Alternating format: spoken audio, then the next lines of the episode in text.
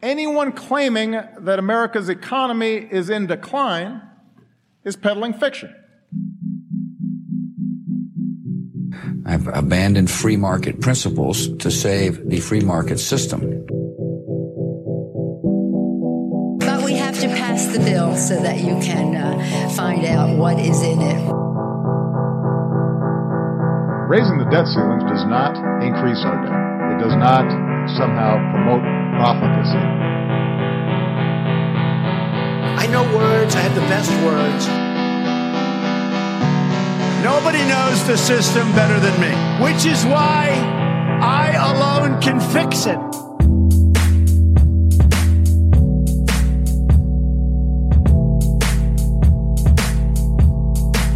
Hello, hello. What is up, everybody?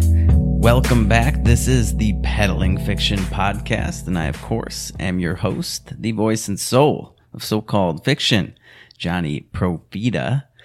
Thank you all so very much for tuning in once again. It's Monday. I've decided, for those of you not in our uh, the private Facebook group, I don't know why you wouldn't be, but I made an announcement on Friday, and I'm sorry about not doing an episode Friday. I will explain that in some detail in a minute what I announced to the group was that I've decided to switch the schedule up a little bit. Normally I was doing episodes on Tuesdays and Fridays. And the Friday episodes, while they were a little more convenient for me historically, um, at least for the next couple of weeks, they they might not be, but um, generally speaking, it's more convenient for me to do an episode on Friday. But I didn't I was looking at the numbers and it doesn't seem like people are as interested in a Friday episode as they are on episodes during the week. Now, I don't know if it's just my Friday episodes aren't as um, enticing or engaging as my Tuesday episodes. I find that hard to believe. I usually, you know, pretty much do the same type of show. So, um, I, I, I don't know if it's uh, the way I title it or the the topics maybe, but I, I'm more inclined to believe that it has to do with the fact that it's Friday and not a lot of people are listening to podcasts on Fridays or over the weekends. You know, especially now that some of us are at least out of the locked down conditions we've been suffering from for the last couple of months, but you know, I, I, think it makes sense that that people on Fridays they're not like, oh, this new podcast came out, let me listen to it. And then Saturday you're doing things, you're out with friends or whatever. Sunday, you know, still the weekend, and then Monday comes around, and you start listening. You know, some people would start listening to the Friday episode, but then the following day I'd drop another episode. So the the Friday numbers always seem to lag behind the Tuesdays, and um, my guess is that's just the timing of the week. So what I've decided to do is switch it to Mondays and Thursdays.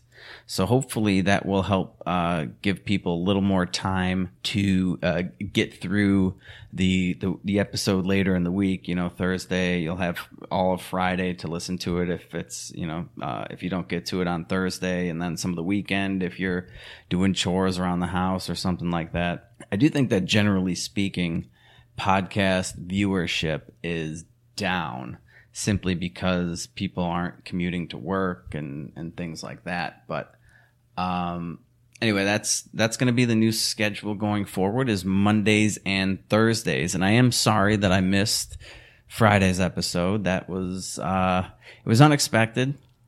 I um, it was one of those things where you know, you go down to the pool for a, a, quick dip after after a day's worth of work, and you plan on staying there for I don't know an hour or so, and then going back up to to do the podcast. And you know, there's uh there were a bunch of Mexicans in the pool that were trying to throw a football around, and you know, I had to show these guys how to fire the fucking pigskin. and next thing I know, we're uh, we're all uh, hanging out at the side of the pool, ripping shots at tequila. And, you know, I, I look up and a couple hours have gone by and it just didn't seem like the right time to, to try to bang out an episode that, that wouldn't get released until like really late on Friday night that most people wouldn't be able to listen to, like I said, for the weekend because they're doing other things. So And since I was thinking about switching the schedule to, to Mondays and Thursdays anyways, I figured I'll just skip that one and we'll we'll start the new schedule today. And I mean, there's a lot. There's a lot of things that I've been wanting to talk about. Um, and, and I don't necessarily think they all really tie together into one overarching theme like I normally do, except for the fact that, you know, the, the typical ANCAP libertarian theme that the government sucks and they fail at just about everything that they do. But, um, yeah, I've been, I've been keeping up with, with things that have been going on on Twitter and, and uh, and trending on, on there and the news cycle and everything. And there's there's a few things. I mean, just the as sick as I am talking about the whole COVID 19 thing, which consumes the vast majority of the news cycle now, I just got word today that in um, Jalisco, Mexico, which is where I am right now, I am broadcasting once again from a formerly undisclosed location, and now I've given it away. But um, they're they're starting to see a surge in cases, right? Like we've been seeing all around the US and everything like that. And, you know, if you're a Democrat, you attribute it to Donald Trump's lack of leadership. And if you're a Republican, you attribute it to, I don't know, whatever uh, theory you want to come up with. You know, Democrats just trying to keep Trump's economy down so that they can help Biden get elected, which I do think there is something to that not necessarily to the number of cases, but to the hysteria surrounding the number of cases. But what's going on over here now is they had a jump in cases, and the way they've been measuring it is uh, cases per million. Okay, so from in the last week, cases jumped from 300 uh, cases per million to 336 cases per million. And I guess when they reopened the economy down here, they shut down just like the United States did in like mid March and they reopened in early June. And the governor uh, came out and said, you know, if we get up to 400 cases per million, then we're going to shut everything down again for two weeks. You know, like like what they're doing in, in a lot of uh, states in uh, in the United States. You know, they they come up with these arbitrary numbers where they're going to shut everything down again. And they also have a hospitalization uh, requirement. You know, if the hospitals get up to 50% capacity, they're going to do the same thing, a, a two week shutdown. And they're only at uh, like 28% capacity here. It went from 26 point, you know, 1 to 28.2 or something, even though the cases jumped from 300 to 336. So, um, the thing that's driving me crazy is who the fuck cares about cases? All right. Now I know I've talked about this before, but if it's not a hospitalization, who cares? Who cares? Like if you have symptoms, and you go and get tested and it turns out that you've tested positive for the coronavirus uh, okay now what like are you being hospitalized or are you just being sent home and quarantined for two weeks right so from my perspective if you have symptoms and you think oh maybe i have coronavirus go ahead and quarantine yourself take it upon yourself to quarantine. If you're afraid that you might pass it on to your parents or something, don't go visit your parents. But to have the number of cases go up while deaths and uh, deaths are going down and like the, the idea that we're going to shut down the economy again every time cases go up, it just seems like the most retarded logic to me of all time because the cases are always going to go up when you open up the economy and you let people out of their out of their cages. Okay? I mean, of course that's going to happen. So what's the plan here? What are we going to do? We're going to open up the economy until the number of cases gets to some arbitrary level where we say that's it. Okay, now we have to shut everything down again, and then the cases go back down, and then we open things back up, and the cases go up, and then we shut everything down, and we're just going to keep doing that shit in perpetuity until when? This is this is nonsense. Until there's a vaccine, which there might not ever be, complete and utter nonsense. And I don't for the life of me understand what the hysteria is. You know, a friend of mine, a friend of mine who's actually here with me right now, his brother um, has been banging this chick for the entire year. The this whole year they've been banging. She just tested positive for COVID nineteen. Um, I, I don't know exactly why she got tested in the first place. So, and, and this guy's brother's been kind of a paranoid bitch about the, the whole COVID 19 thing, which is kind of funny, in my opinion. but, um, so now he's freaking out like he's got it and he had to go get tested. And my, my first reaction was like, why is he freaking out? Like, let's say he has it. Uh, okay. He, he doesn't have any symptoms. It's not affecting his life at all. Like just, just self quarantine, right? I mean, no, nothing else changes. You're not being hospitalized. You don't even feel sick. So who, who cares? But he he goes and gets tested and he has to wait five days and his test came back uh, negative so i don't know i guess there's a couple possible explanations for that one they're doing some really weird sex stuff they're not doing it right uh, two um, she got a false positive. three he got a false negative. negative four you know these tests are are complete bullshit and they don't tell you anything uh, or you know maybe uh, he's immune to it for some reason. I, I know people with O O negative blood or O blood are, are less susceptible to that, which is myself. I am O negative universal donor. Or you know people who are asymptomatic because neither of them had symptoms, so maybe asymptomatic people can't transmit this disease. I mean, like I still have a lot of questions about this. Like I don't know if you know I've I sort of lost interest in this whole thing once uh, I realized that this uh, whole virus thing has been overblown. But does anybody know? And you can hit me up on, on Twitter, on Facebook, whatever. Do we know if people that are asymptomatic can actually transmit diseases, even if you're getting dug out by a person? I mean, how is that possible? How could you be having sex with somebody, unprotected sex with somebody, and not get the coronavirus from them? I mean, that just seems, uh, and, but we got to wear these masks everywhere. I mean, this is ridiculous. So can asymptomatic people not transmit the disease? Are certain people immune to it? What do these tests even mean? Like maybe she had COVID last year and she just had the antibodies for it. Or maybe it's just the, that nasal test that they do, that test for the presence in your nasal passages from which what I understand is just just means that it's in your nasal passages. You're not necessarily infected and contagious with it. So, what do these tests actually mean? The other question I have. I mean, I, I, don't know. I'm kind of riled up about this because if they close this place down on me, uh, I'm going to be devastated. I, I don't want to leave. Um, I might just still stay here, but that means that the pools, the beaches, they'll all be closed, and all I can basically do is is walk to a store or something. But uh, they do have pharmacies out here, which is pretty nice. No prescriptions necessary. Uh, but what do the tests tell you? What, what does that mean? It, like, okay, uh, do I have, so, um, I have a, I test positive. What does that mean? That I have it and that I'm contagious? Or that I had it like six months ago and I just have the antibodies for it? Or that it's in my, my nose and, uh, I might, you know, I, I don't know. So if anybody has any articles on this or more new information that I'm not aware of, please send it to me or hit me up because uh, I don't know. This all just sounds like a bunch of bullshit to me, and I don't understand what the plan is and who cares about cases. This was never about cases. This was about overwhelming the hospitals and the death rate. Every day, uh, the first couple of months of this, it was always this is how many people have died every day. This many people died. This many people died. This is how many people are hospitalized. And this is how many beds are left and blah, blah, blah, blah. It was never about cases.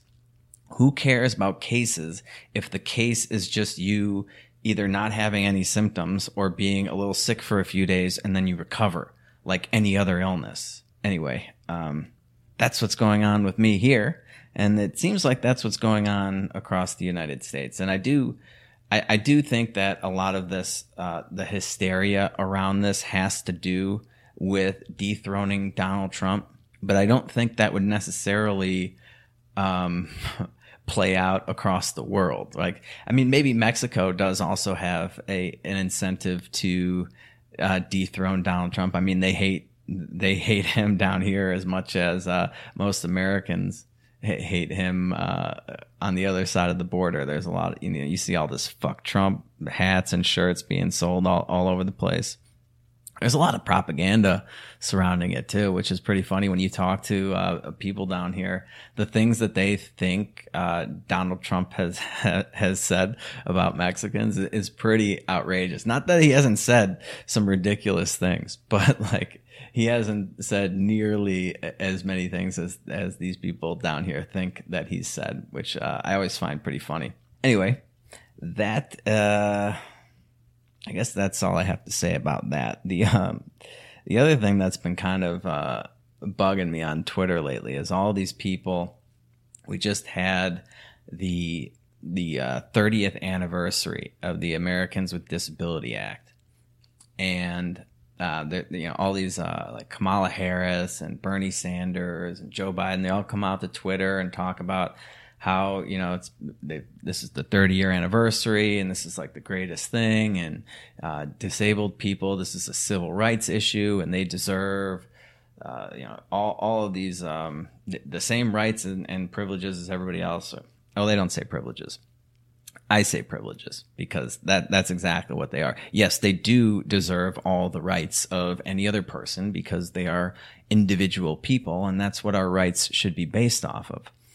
But the, ADA, and I, I, don't know how many people listen to my podcast that also listen to uh, the Peter Schiff show.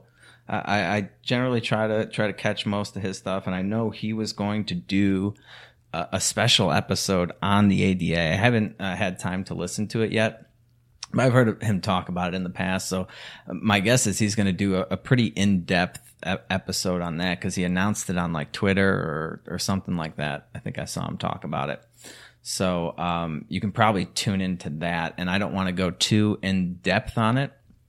I just want to tie it into a larger theme that has to do with government policy and the unintended consequences of government intervention, where they, they take these issues and they they all sound good. They all sound like they're well intentioned and they're all directed at some marginalized class of people right? That's that's one thing that politicians love to do particularly on the left but the ADA was actually signed into law by George H.W. Bush the the original the George senior. So it was a republican president who signed this into law uh, in the case of the ADA which is the Americans with Disability Act. I don't know if I clarified that or not for those of you not familiar with it. But th- they break us up into groups and then they start to grant what amounts to special privileges to all of these marginalized or disenfranchised groups of people, right?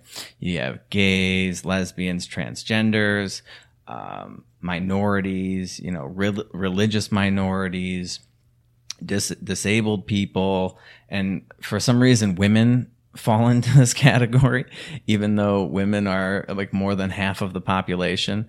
I don't understand why they're granted special privileges. But in the case of the Americans with Disability Act, you know, the idea was that, you know, uh, employers can't discriminate against people with disabilities. And so they, they, they came up with this legislation that basically said that and gives uh, people with disability the um, the ability to uh, seek you know a, a, redress of grievances in a court of law. Basically, they can sue employers for being discriminated against, either uh, not being hired in the first place because of their disability or not being accommodated to their liking or to the standards set forth in the ADA, which I think you know has some reasonableness standard clause in it, or you know something happens in the in the office and uh, the, disabled person is, is, unhappy with it, he can he can sue the employer for discrimination based off of the ADA. Now that all sounds fantastic, right? I mean, who wouldn't who wouldn't be against um, people discriminating against uh, you know somebody in a wheelchair or somebody with any other you know type of disability, uh, blind, deaf.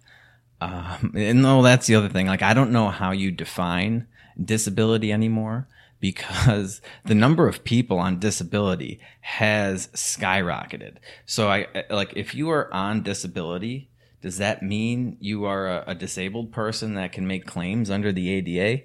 I don't know. I mean, I I would assume so, but I I don't know the legality of that. I don't know if you actually have to be like permanently disabled or if like back pain, you know, that gets you onto disability can um, serve as a, a, disability claim once you're employed again, or if like carpal tunnel syndrome is a is a dis, uh, disability now. I don't know.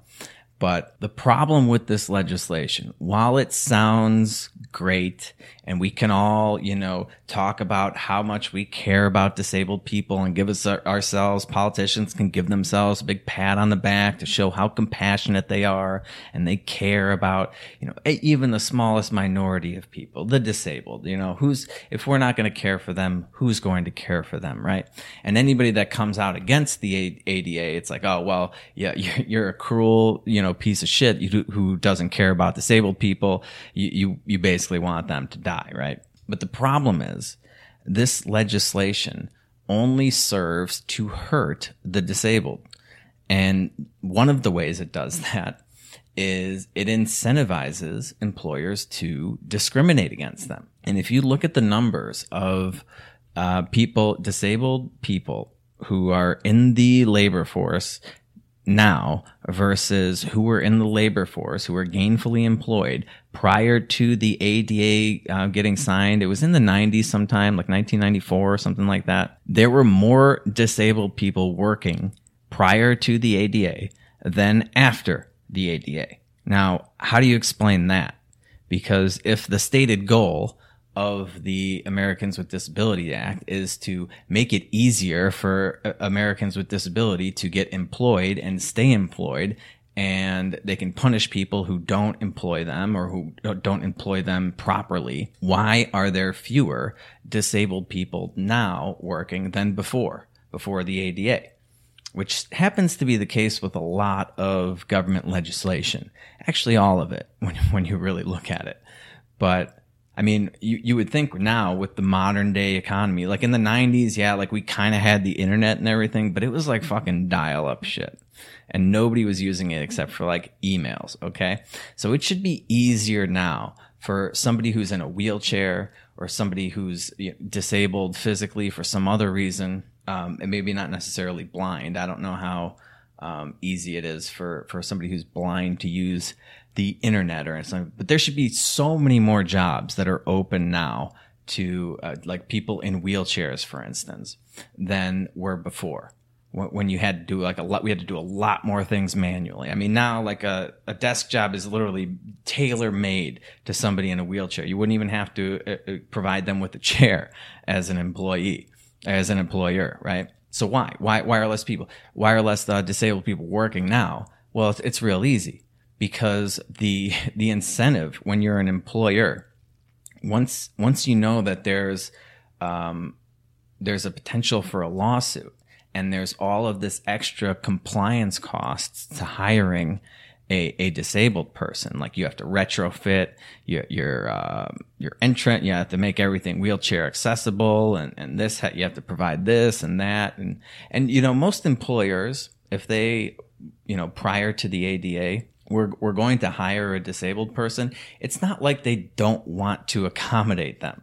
Employers always want to accommodate their uh, employees. They want to make it as pleasant for them to work as, as basically possible because you, you want your employees to want to work there. You want them to be happy. You want them to be comfortable, as particularly uh, people who are disabled. Like everybody, you know, you see somebody who who has some sort of disability, your heart goes out to them. I think we all feel that way. I mean, maybe maybe not some sociopath, but the vast majority of people want to go out of their way to make things more comfortable for somebody, say, in a wheelchair, something like that. So employers were more than willing to make necessary accommodations for for d- disabled uh, employees within reason. But once you add in all of this legislation that just has like blanketed, one size fits all rules and regulations, things you must do in order to accommodate uh, disabled people. And then if you run afoul of any of the thousands of pages of rules and regulations in the ADA, well, then they can sue you and, and lawsuits are expensive. And, and so instead of hiring these people and, and, trying to make necessary accommodations so that they can work for you comfortably and everything like that, you end up, you're incentivized to not hire them in the first place. And so fewer of them get hired. I mean, this is, we see this everywhere. We see it with minorities being hired. Um, all of these anti-discrimination laws with women as well. You know, as a small business, like you can get away with it if you're a huge, you know, Fortune 500 company that has thousands and thousands of employer uh, employees um, not only can you absorb the compliance costs and, and handle all the lawsuits because you have teams of lawyers who do this and, and that's sort of just the cost of doing business, but you can't really get away with not hiring any any minorities or any women or any uh, disabled people, right? Because the odds are, if you're hiring thousands of people, um, at least a few of them would have to fall into one of those categories. But if you have a small business with a with a handful of employees, which the vast majority of employment does come from small businesses, right? They're, uh, small business is the engine that drives the growth in the economy. You always hear politicians say that. They do the most of the hiring. I know it seems like the Amazons of the world dominate everything, but there are a lot of small businesses that hire most of the people. So if you only have like three or four employees, it'd be very hard to prove discrimination against a disabled person or a black person or a woman. If you, if I had a company and I just decided to hire three white guys, um, you know, that could just be that, that, that's the breaks. It's not a very large sample size. And so what employers do, what they're incentivized to do is actually discriminate where absent the anti-discrimination legislation, they wouldn't be incentivized to discriminate. They'd be incentivized to hire the best person for the job, black, white, male, female, um, disabled, whatever. But when you add in the, the compliance costs and the risk of very expensive lawsuits that could put a small business out of business, that could completely bankrupt them, the the risk to reward isn't there, and so they just don't hire him in the first place. And that's a big reason why um, minority employment is lagging in certain uh, industries, and that's why after the ADA there are less disabled people working than before. So all of this legislation just backfires, and it's it, it really is unfortunate. And it's, I mean, it's just, it's one of those things that, that politics destroys because nobody politically can come out against the Americans with Disability Act. It, it'd be political suicide, right? You know, it's all about symbolism over the actual result or the intent of the legislation rather than the result. So, well, we, we passed this anti-discrimination law, so you can't discriminate against people in wheel, wheelchairs. And even though that ends up uh, forcing people to discriminate against them, and the people, the very people you pass the legislation to help, end up being hurt worse than before, well, that doesn't matter because our, our intentions were good, and we can still pat ourselves on the back at least for trying.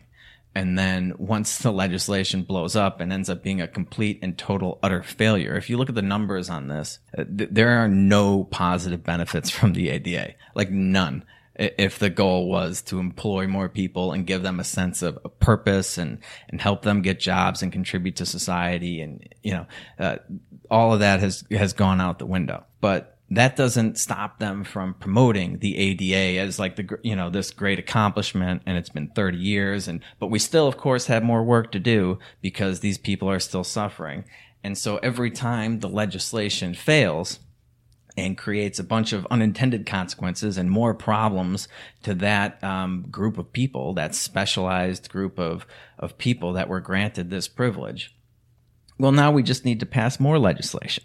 Uh, of course, obviously. so, so then instead of repealing the legislation that's exacerbating the problem, we pass a, a new form of legislation to give them some other benefit or try to correct some other problem, which in turn will, of course, create more unintended consequences and more problems. And then once those problems present themselves, then we need more legislation to, to address those issues. And it just keeps snowballing and snowballing until we have, you know, rooms full of all this legislation and, and a million more problems than when we started with. That is what government does. That is the nature of all of this legislation and there are a lot of I mean, there are some really devastating examples of this. You know, the minimum wage, and I've done a lot on the minimum wage as well. Uh, podcasts on the minimum wage. You can you can go back and listen to those. But that that's another one of these sing-songy, sound good legislation that actually just hurts the very group of people it purports to uh, protect. Right. The the minimum wage is is one of the dumbest economic um, pieces of legislation we could possibly do. It basically just makes it illegal for anybody who can't produce that amount of productivity, whatever it is, eight dollars an hour, fifteen dollars an hour. If you can't produce that to the employer, uh, you you can't you can't work. It's illegal. That, that's basically along the same lines as the the ADA, and and you see these unintended consequences where they just destroy entire economies. You know, one of the places I've been meaning to move to for uh, I, I, I want to get citizenship there, which means I have to stay there for six months plus one day, is Puerto Rico. And Puerto Rico is a U.S. territory. They pass these these laws like the minimum wage law. They get subject to the U.S. federal minimum wage, and it, it completely destroys their economy. They have untold amounts of unemployment. They have the they're like the most expensive island around uh, the Caribbean. There, like the Dominican Republic is right across the water. You can literally see it from places in Puerto Rico if you go to uh, Rin- Rincon or something like that. And everything's more expensive there because they're subject to uh, the the federal minimum wage and a bunch of um, labor union laws that say that um, everything that gets shipped to, to Puerto Rico has to be on a U.S. flagged ship, meaning it has to have a U.S. crew and they have to be paid, you know, whatever the going rate is for the U.S. crew and, and their union and everything like that. So everything there is more expensive. The housing, the hotels, they're more expensive because they have to pay uh, the the federal minimum wage when the cost of living out there especially in the surrounding islands, is a lot cheaper, and they're not subject to that minimum wage. So instead of people going to Puerto Rico, which would make sense for the vast majority of at least people on the East Coast in the U.S., it should be like the number one U.S. tourist destination. I mean, it's a it's a short flight. They're on the dollar. They use U.S. dollars. You, your data, you know, your phone. You don't roam or anything. They use Verizon and all that stuff. Like it, it's just like being in the U.S. It's just you're in the Caribbean and it's got great surfing. It's got a great city in San Juan. It's got jungles. It's got mountains. It's got beaches. It's got everything you want. Great food, and, and very few people go there because it, it's it's more expensive than going anywhere else in the Caribbean. And then that's because of these unintended consequences of of this government legislation. But anyway, back to the ADA stuff because more often than not, I think what ends up happening is it's not people that are employed. It's not disabled people that are employed that end up suing their employers as often as it is people who are customers who are just sort of seeking seeking lawsuits as a way of making a quick buck. And that might be because very few uh, disabled people are, are, employed anymore. But, you know, once you're employed by a company, they, they usually treat you pretty well um, or you you quit or you find a new job or something like that. Um, most of these lawsuits, like I remember Chipotle, um, Chipotle when they were first opening up. This was years ago, obviously. They um, some customer came in in a wheelchair, and I forget which location this was at, but they couldn't see over the counter. Right, the counter was like you know a, a few inches too high or whatever uh, above the the regulation for the ADA or some shit like that. And so they couldn't see all all the food or whatever that they were trying to order. And even though, you know, the employees there were like, "Hey, you know, you can have a seat over there. We'll bring you samples of everything so you can taste it and then we'll make you the burrito and bring it to you, whatever." She sued Chipotle. And uh, Chipotle had to retrofit every single counter in every single one of their locations. now imagine the cost of doing that just for one customer in a wheelchair who couldn't see over it. I mean, this is what these laws do. Now Chipotle is a big company. They they can obviously absorb those costs, which no doubt get passed on to the customer. All the costs of this always get passed on to the customer. But uh, imagine if, if you're a small business and you have to abide by this sort of stuff and you, and you build out your whole thing and then one of these customers comes in and sues you over some frivolous thing like they have a right to, to, uh, patronize your business. I mean, th- these things, they, they crush businesses. They crush the, the disabled they hurt everybody involved except for the politicians who get to fucking, you know, stand up and virtue signal about how great they are. So a lot of times what ends up happening with these ADA regulations, right? When they when somebody goes into a business and ends up suing them because they're not up to the uh, Americans with Disability Act compliance, what, what, a lot of times what happens with these companies is instead of fixing the requirement so that in case anybody with a wheelchair comes in to a Chipotle, they can see over the counter or something like that. A lot of times the companies just stop offering the service. Now that isn't the case with Chipotle, but there's a, a number of cases where it's basically like if you can't provide whatever service you're providing to everyone, every single type of person that comes in, no matter what, then you can't provide it to anyone. And so you just get rid of offering that service so that you don't get sued by somebody with that disability, which which is just absolutely ridiculous. So the ADA doesn't um, doesn't serve to get access to things for disability for people with disability. It ends up just taking away access for everybody else, and so now nobody gets anything. Um, it, it, just it's full of just horrible uh, unintended consequences. It, it really is. Uh, it really is something else. And you know, I'm walking around like I said, I'm in Mexico right now, and I, I'm right on the beach. And every morning, I go for a beach walk, right?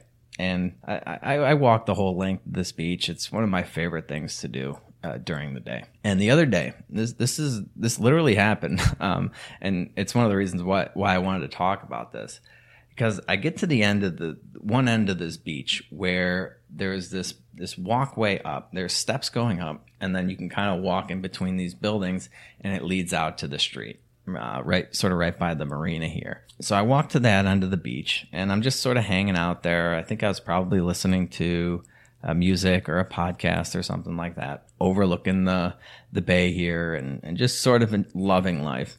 And I noticed this family are, are coming down the walkway, and they're getting to the stairs, and one of them is in a wheelchair and the this guy's pushing him in the wheelchair and the rest of the family you know was like a mom and, and some little kids and they get to the stairs and it's like, oh shit, what are we going to do? this beach isn't wheelchair accessible. And they sort of hesitate for a second. And then I see that this guy's going to, and these are not, you know, these are like Mexican steps, right? They're like, they're stone, they're steep. It's not like the best thing to be, to, to have to navigate, even when you have uh, two working feet. So this guy starts to turn and he's going to back down the steps with the, with this girl in the wheelchair. And you know the women and children can't can't really lift anything. So i you know i walk over there. I'm i'm standing right there. So i go over there and i i help them carry it down the stairs. It wasn't you know it wasn't a big deal or anything. They thanked me and then they got they she got to go on the beach and and play around in the water or whatever. And i just sort of carried on with my day. But i remember thinking to myself i was like man if this was america this this beach would have to like whatever I don't know if it's like the hotel that's right there. Um, they would have to make it wheelchair accessible, or they would have been sued by this family or something like that because it, it wasn't wheelchair accessible. Even though it's not, you know, people can help other people get get down these steps and everything. But I, I don't know. It just, um, you know, your heart goes out to these people, and I, I just remember thinking, I was like, God, thank I, I complained about a lot of things, government in particular, and um, even when you know things are going really well, that you know I have this tendency to focus on negative stuff, which I'm trying to get better about. It's always sort of been a, a problem that I have, but um, man, when you when you see somebody in those circumstances, your heart goes out to them, and you want to help them out. And I think I'm not unique in that. Like I'm not giving myself this huge pat on the shoulder because I helped uh, carry this girl down the stairs so that she could go to the beach. Um, I, I, think that that would be, you know, if anybody else was standing there and they had seen that, I think 99 out of 100 of us would have gone to help in, in some way, shape, or form. Like I was worried this guy was going to just fall backwards down the steps and he would die and, you know, who knows. But I, I think the vast majority of people want to help disabled people. Um, and I think the vast majority of society would, given the, the correct circumstances. And we don't need government to come through with some misguided, well-intentioned legislation that, that's going to disincentivize people from doing that. Like people would love, I think that uh, employers would get a, a lot of satisfaction from hiring disabled people. It, you know, assuming that they don't, assuming that they, you know, it's not going to cost them money. You know, if they can, um, you know, maybe they have to pay them less because they're they're somewhat disabled and they can't provide as much productivity as a fully abled person.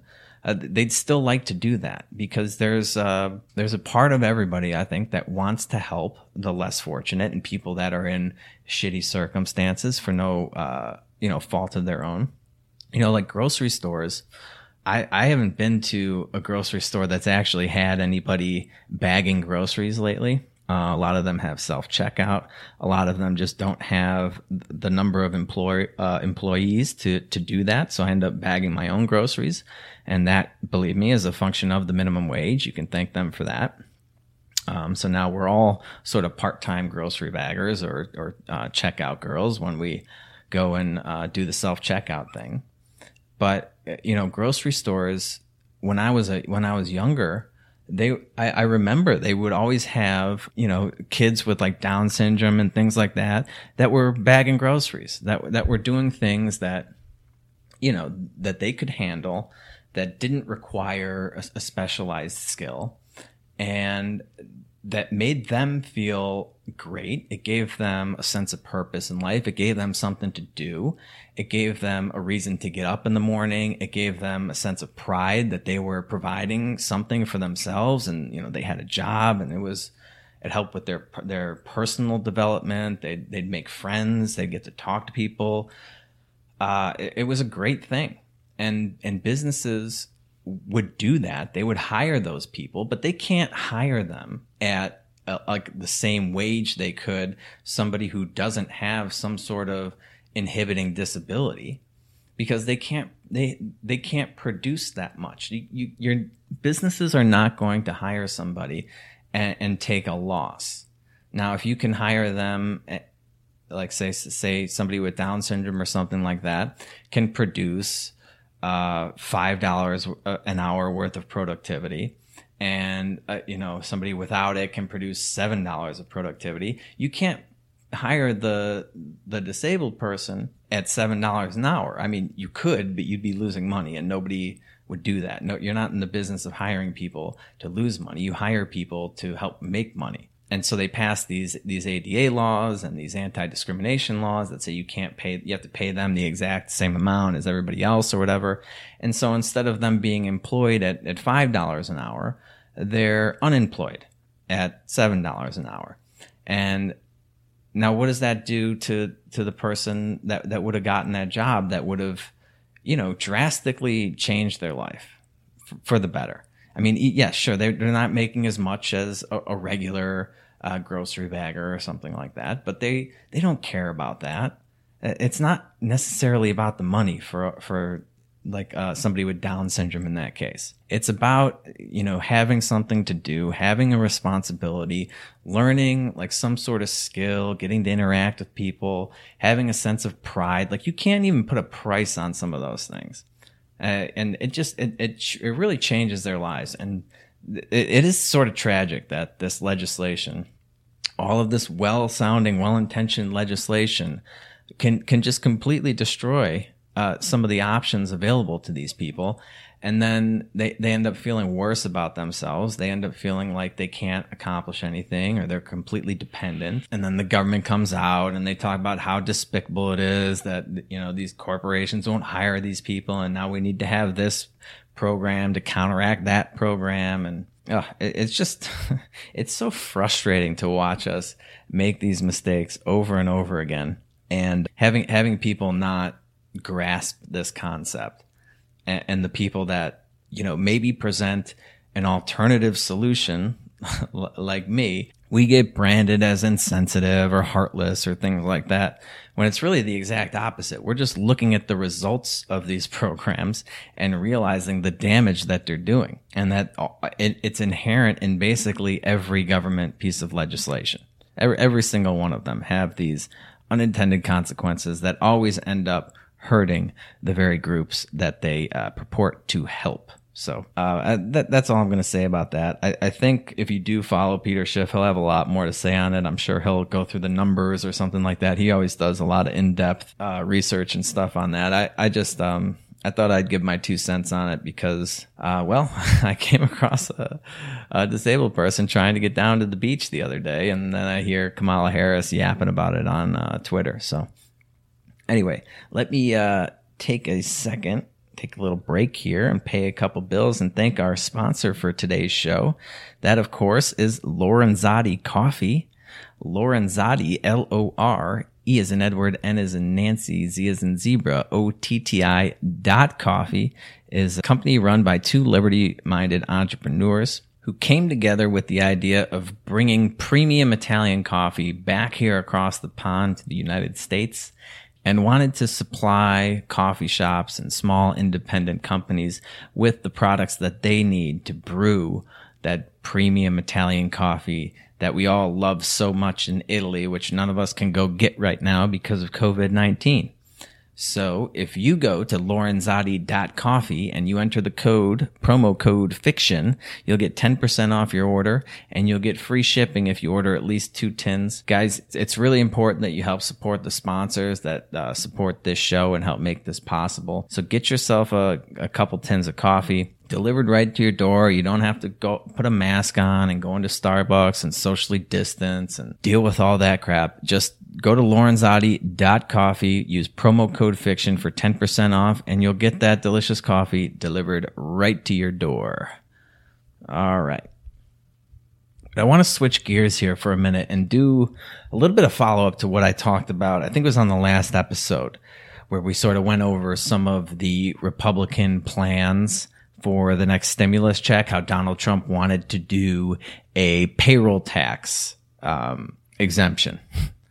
so so uh, they they would hold off on deducting Social Security, Medicare, Medicaid uh, payments from your paycheck for a temporary time to sort of goose the economy, you know, to help to help people out, to help businesses out, to help employ uh, employees out, so that they get more money in their pocket if they happen to have a job and I, you know, I talked about how that's sort of a an implicit admission that those taxes hurt the economy overall if in order to help the economy we're going to suspend them temporarily. Uh, the whole point of all those of all the withholding from your paycheck is to fund all of these ponzi schemes that the government is forcing us into like social security for instance which is already completely bankrupt that they've already uh, burned through all of that money and then some. You got to go back and listen to my episodes on how screwed the Social Security fund is and how it's the biggest Ponzi scheme the world has ever seen.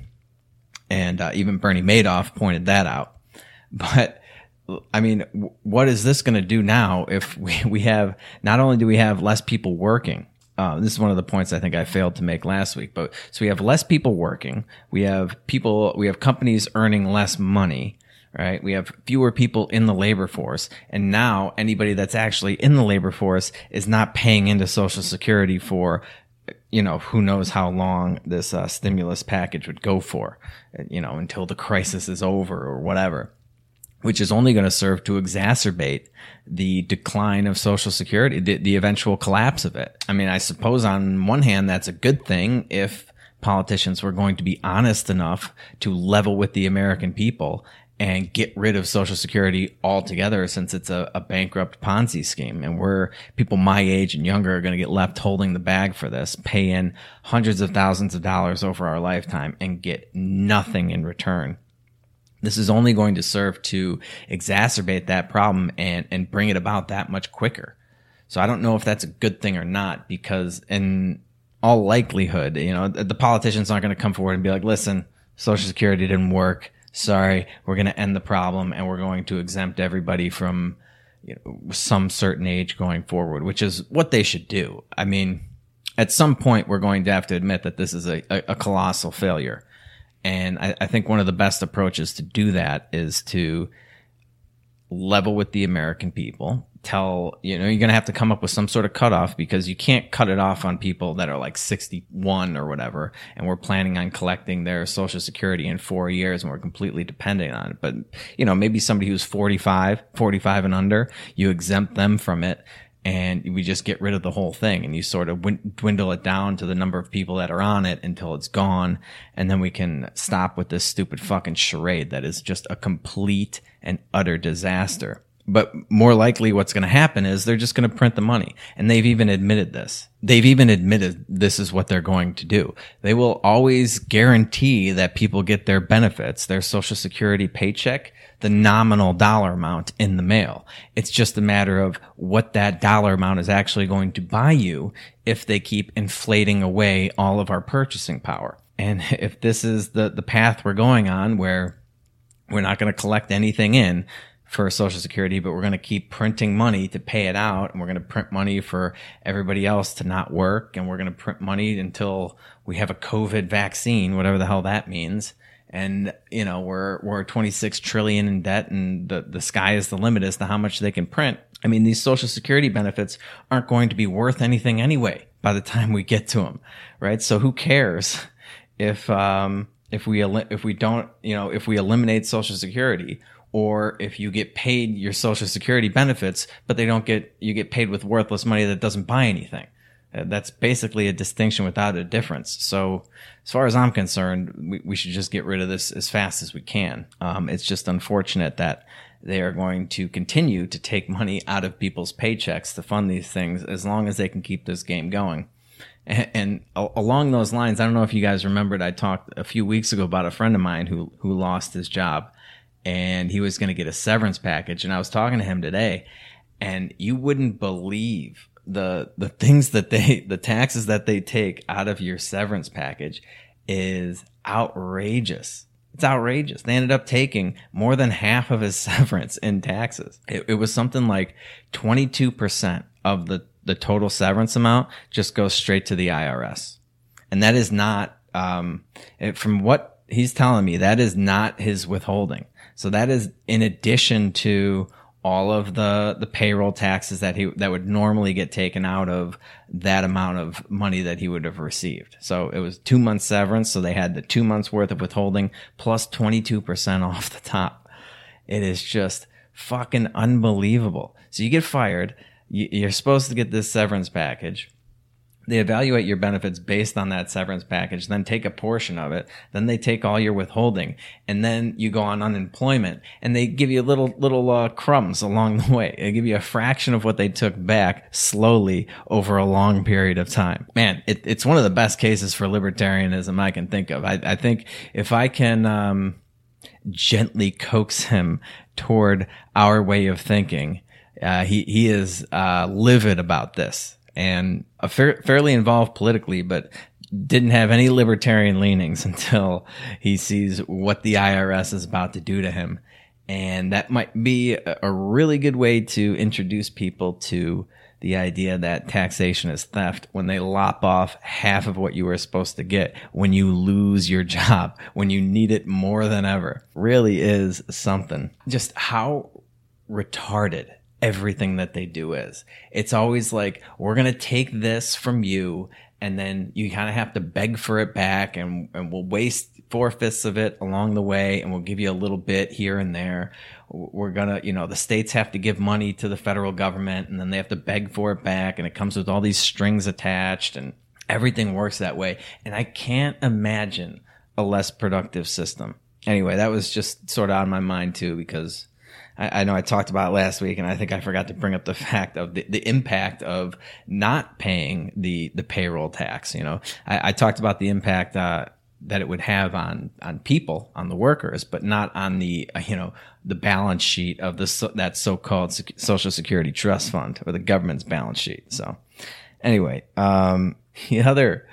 Uh, more ridiculous thing that I've been seeing, and there's a lot of memes about this going around which is the you know the governments that are trying to roll back these openings and they're trying to shut down the bar scene without actually shutting it down. They're coming up with all these little um, new rules and regulations you have to follow. If you're going to serve alcohol, it has to be served with food.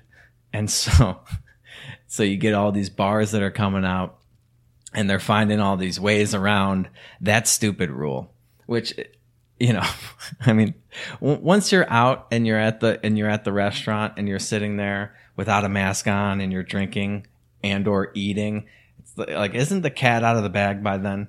I mean, w- what difference does it make from a, a COVID transmission perspective, whether or not you're eating or drinking? right? I mean, if I sat in a restaurant for two and a half hours and I ate food versus sitting in a restaurant for two and a half hours and drinking whiskey, what difference does that make? I mean, this is just so retarded. But so you start seeing all these menus coming out of places like New York, because I know Cuomo was out there trying to talk about what constituted a meal. Like this is just perfect, right?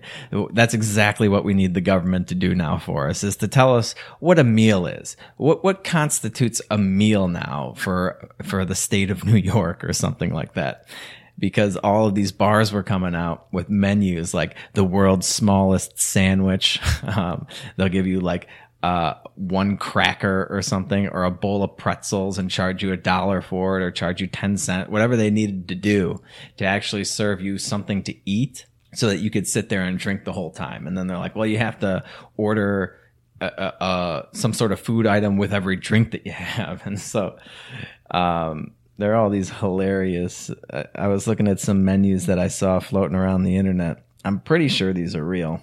Yeah, I can't see the name of the restaurant here. It's uh it's cut off on the coaster, but whatever. It's uh New York State. They came up with a special menu.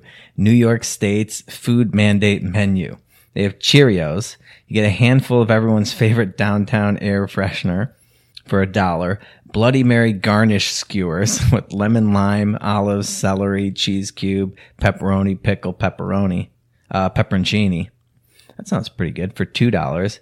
You can get a bag of chips, your choice of whatever's hanging on the rack. Uh, give me the cheapest thing on the menu, which is oyster crackers for fifty cents. You can get an orange. You have to peel it yourself. It costs a dollar. If you if you order any one of those, you can get yourself a drink. Or uh, my favorite one was the Village Line, and the menu actually uh, spells out "fuck Cuomo." It's great. The first item is a flour tortilla, then uh, Utz barbecue chips, a carrot stick, kiwi, chocolate chip cookie, unsalted nuts, an oatmeal cookie, a meat slice, or an orange slice, and everything costs a dollar uh, Lafayette menu. They got house chips, a piece of meat, one piece of our sliced, sliced charcuterie meat. Uh, chef's choice. Try substituting for a piece of cheese. Also chef's choice. Grapes, just a few grapes. Not sure the color. The smallest piece of cheesecake in Buffalo. Literally the smallest cheese of, uh, piece of cheesecake you've ever seen. Nine French fries, or a handful of croutons.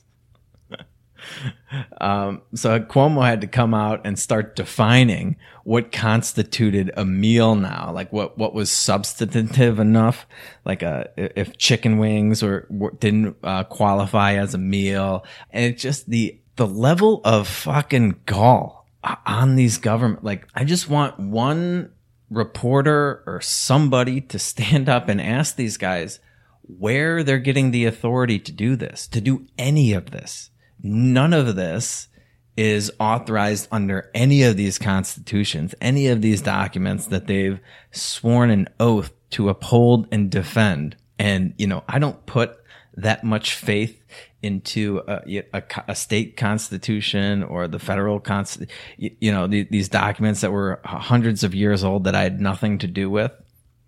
But like, um, I think it was, uh, was it Lysander Spooner who said that, you know, uh, the American people aren't bound by these these documents. They never consented to this. We never signed anything. But all these politicians, they swore an oath to it.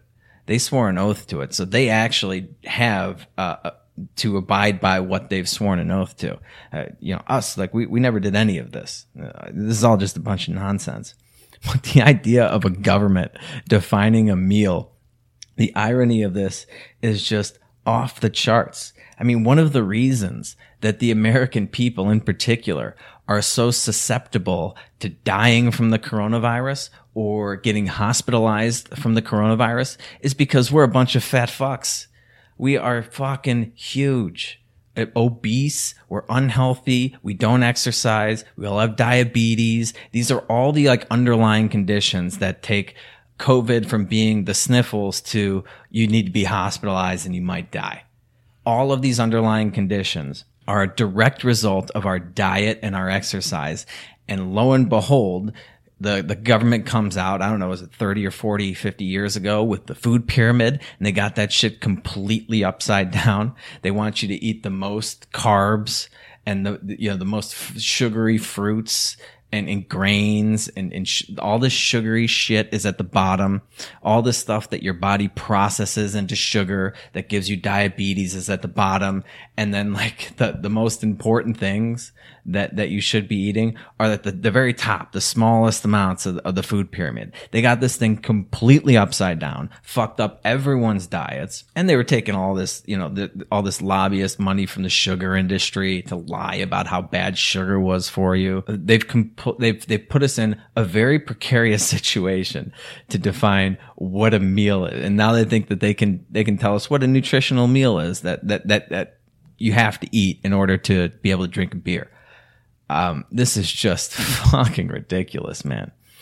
This is, uh, it's surreal. It's, it's like we're living in a goddamn cartoon. I, I just don't know what's going to happen next. The, the insanity of all of this is, is really something, man. But places like Massachusetts, Massachusetts bars and other phase four businesses won't reopen without coronavirus treatment or vaccine. This was, uh, maybe from a week ago. So they, I guess they're in. They were uh, talking about their phase four. I don't know how many phases that Massachusetts has. Amusement parks, arcades, indoor outdoor water parks, saunas, steam rooms, bars, and nightclubs were all part of the phase four thing, and they're shutting back down. Like they're not opening these things until we have a vaccine or a treatment. So that's just like forever forever, I guess. I mean, who knows if we're ever going to have a vaccine for this? There's there's no guarantee you're going to have a vaccine or an effective treatment. It seems like the most effective treatment is to just not have one of these underlying conditions. The last thing I wanted to talk about today, well, not the last thing, but the last thing I think I might have time for because I'm running kind of long here, was this whole um, spat between Alexandria Ocasio Cortez and uh, what was that guy's name? Ted Yoho, a Republican out of Florida. So I guess what happened is, and I don't know if this has been confirmed yet, or if it's uh, sort of like a he said, uh, she said, he said kind of thing. But apparently, uh, this Ted Yoho guy accosted her on the steps of Congress or whatever and called her a uh, disgusting fucking bitch or something. I think those are direct quotes according to her. But, you know, uh, Ocasio Cortez came out tr- basically making excuses for all of these people that are rioting and looting businesses, saying that they were just doing it because they needed bread to feed their families because they've been out of work, which, I mean, she's known for some stupid things. But, um, I mean, I think her overall point can be taken like poverty and crime are are definitely linked and I agree with that but the idea that these people that are stealing fucking flat screen TVs and they're robbing jewelry stores and shoe stores and and all this shit that they're just looking for a loaf of bread. This is bullshit, man. These are like teenage kids. These are little punks that are running in and fucking stealing from businesses. They're not trying to feed their families, okay? They're opportunistic fucking hooligans running around stealing stuff. The, the first thing is, why are they out of work? why why can't they uh, feed their families if really they're just trying to get a loaf of bread and then and instead of robbing a grocery store which i never saw anybody actually doing that um, i saw people going into like walmart and taking tvs and stuff like that never saw them uh, a run on the loaves of bread but let's say in theory they were uh, you know, all the loaves of bread were taken off of the shelves. And so they were going to steal uh, a 65 inch flat screen from Best Buy. And then they were going to hawk that on the black market for, from the guy that, that bought up all the loaves of bread from the local grocery store, right? okay. Uh, let's just say in theory they were going to do that. Okay. So why isn't there bread on the shelves? Why don't these people have jobs? And there, there are a couple reasons for that. One, if they're the young kids, uh, the minimum wage has a lot to do with that. Okay. The minimum wage pricing their unskilled labor out of the, uh, labor, labor force. Uh, two, the government's locking everything down. They won't let businesses open up. They won't let uh, bars open up until there's a, uh, you know, a vaccine, right? Or a treatment. Um, they, they won't let you open up unless you serve food. So, I mean, they shut down more than half the economy over this stupid fucking virus that's ruining everybody's life and then they wonder why why people are stealing things or they start making excuses for them stealing things. Well okay then open everything back up. Open them up and and let us go back to work and let us go back to living our lives without all these stupid regulations and then maybe they don't have to uh, riot and steal stuff right? That would apparently solve all these problems instead of just bitching about it on some tiktok video or whatever she was doing it, it's just so it's absolutely ridiculous to come out and make excuses for this type of behavior when the the crime that they're talking about here are some of the numbers New York recorded 528 shootings from the beginning of this year to the end of last month. So, even if it was for a loaf of bread, they're shooting people over a loaf of bread. Yeah, uh, I don't think so. Okay. Uh, they've seen a 53 0.5% increase in shooting incidences, 63% increase in shooting victims, a 27% increase in murder. Burglary is up 45% and theft of automobiles is up 61%. Now, I don't have any numbers on the uh, loaf of bread theft going through the roof, but um, the I, I don't know how you conflate an, uh, stealing a car with a loaf of bread, but you know, they're probably just trying to feed their families, you know, with a car, with a brand new car. AOC is just such a fucking clown. But it was allegedly directed at her because of those comments that, you know, people are afraid they're going to go hungry at night unless they go steal a loaf of bread. Uh, I, I don't understand. I thought we had all these, um, you know, government food assistance programs to make sure they don't go hungry. But the, the thing that really bugs me though I mean, I, I, guess she was taking heat for, you know, she took the house floor and she dropped an F bomb or something in this dramatic, you know, exchange and recount of what happened to her. Like, oh, this is so terrible. Women are talked to like this all the time. Look, um, the problem I have with this is not that she dropped an F bomb on the house floor or that she was going back and forth with some, you know, senator from, uh, Florida or whatever uh, the problem is women like AOC, they get insulted. So they get called a bad word or a bad name, or they get slighted in the slightest sense of the word.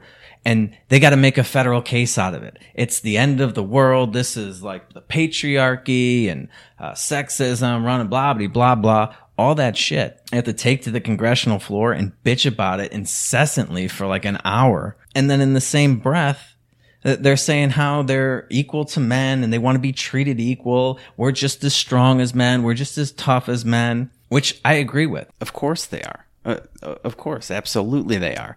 And so if I were a woman, I wouldn't want um, this. You know, Ocasio Cortez is saying that she's representing all these women that are being verbally abused by essentially, you know, telling a sob story on, on the House floor.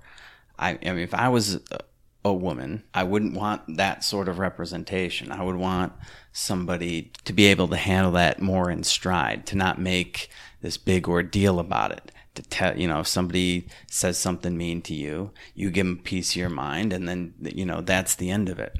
Water off a duck's back. But by turning it into this whole thing, this whole ordeal, like this is the end of the world because somebody said something mean to me, you're adding to that negative stereotype that so many women have worked hard to overcome. Um, you know, I, I have three sisters. They are they're very successful. They're as capable uh, of just about anything as any guy that I can think of. Not from like a, a physical strength, you know, uh, perspective, but I, I, you know, um, from just about any other perspective in life in, in terms of brain and aptitude and, um, and, and skills and everything like that. And every woman I've worked with is, is just as capable as a man at doing anything, you know, um, short of like, you know, lifting physical weight over their head or something like that. I mean, there are biological differences between men and women, but if you're, if you're saying you're equal to men, and you're as tough as men and you want to be respected in the workplace like men, you can't also at the same time want special treatment.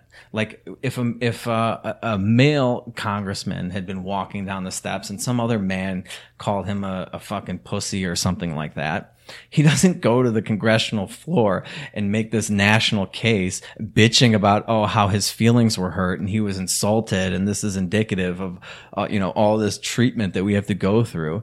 No, no, no. You, you, he's treating you just like he would a man, apparently. Isn't that what you wanted? Equal treatment? We, men talk shit to each other all the time. You don't think, uh, you know, some con- congressman walking down the steps who's in a fight with another congressman gets called a name, gets called a mean word?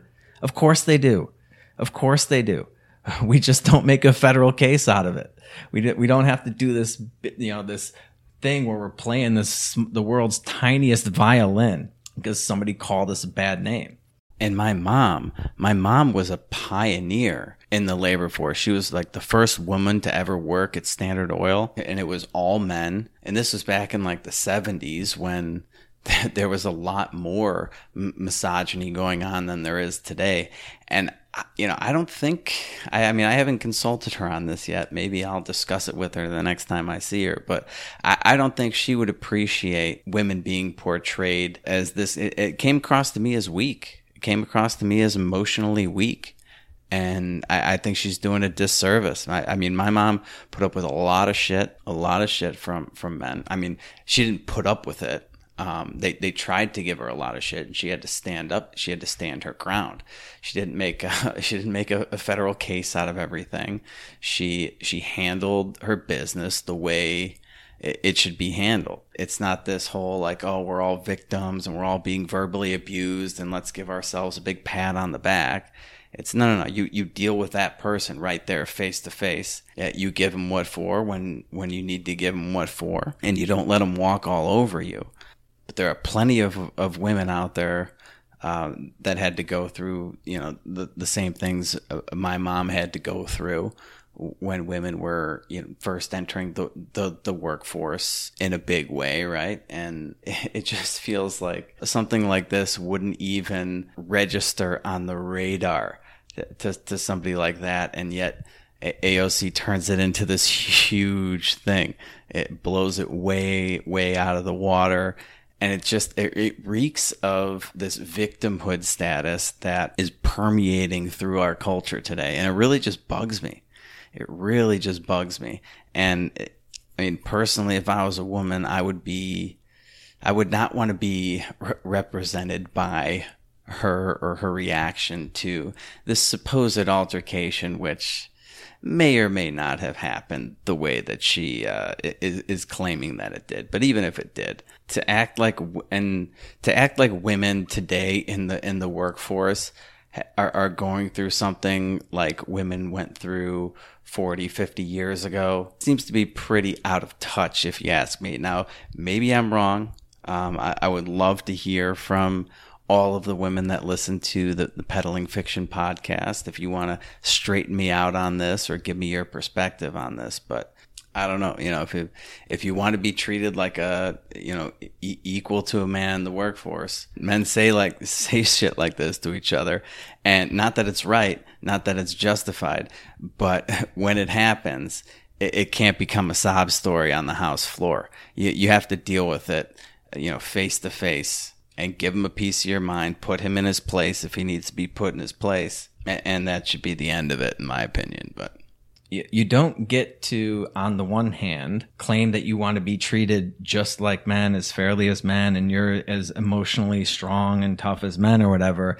And then when somebody calls you a bad name, you go crying to, con- to uh, the floor of the house and, and, bitch about it and create this whole national news story about how uh, women are so poorly treated.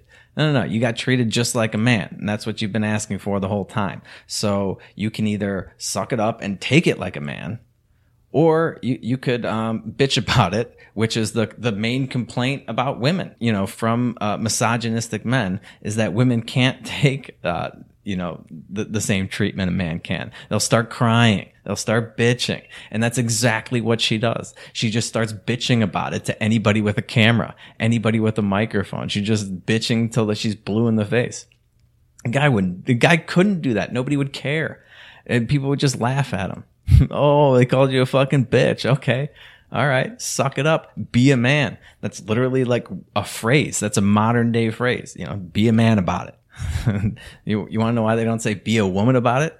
Because that's associated with bitching and moaning and crying every time you get called a name. And part of the reason for that is because of, you know, these over dramatic reactions from people like AOC. And it's not fair because it's not true. I, I think you're doing a disservice to to all of uh, to women everywhere by becoming the stereotype that they've worked so hard to overcome. All, all of the the strong, tough women out there, all of the women that have fought to overcome the stereotype of, of not being able to uh, emotionally handle something like that, a verbal altercation, and then and then you go out there and and you you handle it exactly the way that. Uh, uh, a misogynist would view all of women doing it. You're you're you're like proving the the misogynist's point of view.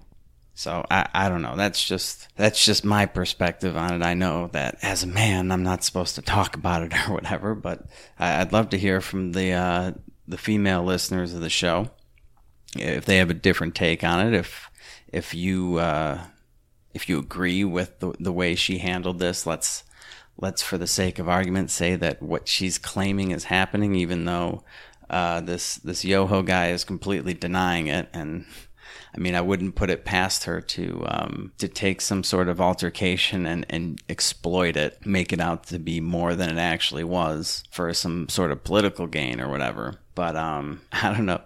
Uh, me personally, I feel like she set the the the woman's movement back a little bit. Maybe the ladies out there feel differently, and we do have some ladies that listen to the show. So not as many as I'd like, by the way. I don't know what it is about libertarianism that doesn't attract women, at least more women. You know, it's like uh, you know, it's like 85, 90% men. Um, that's definitely something we got to work on. So give me your thoughts on that too. What, what I can do at the Peddling Fiction podcast to uh, try to reach more women, try to empower more women toward libertarianism, which is not just the, the, the best political philosophy, but probably the most empowering for women as well. Hit me up at Pedal Fiction with your thoughts.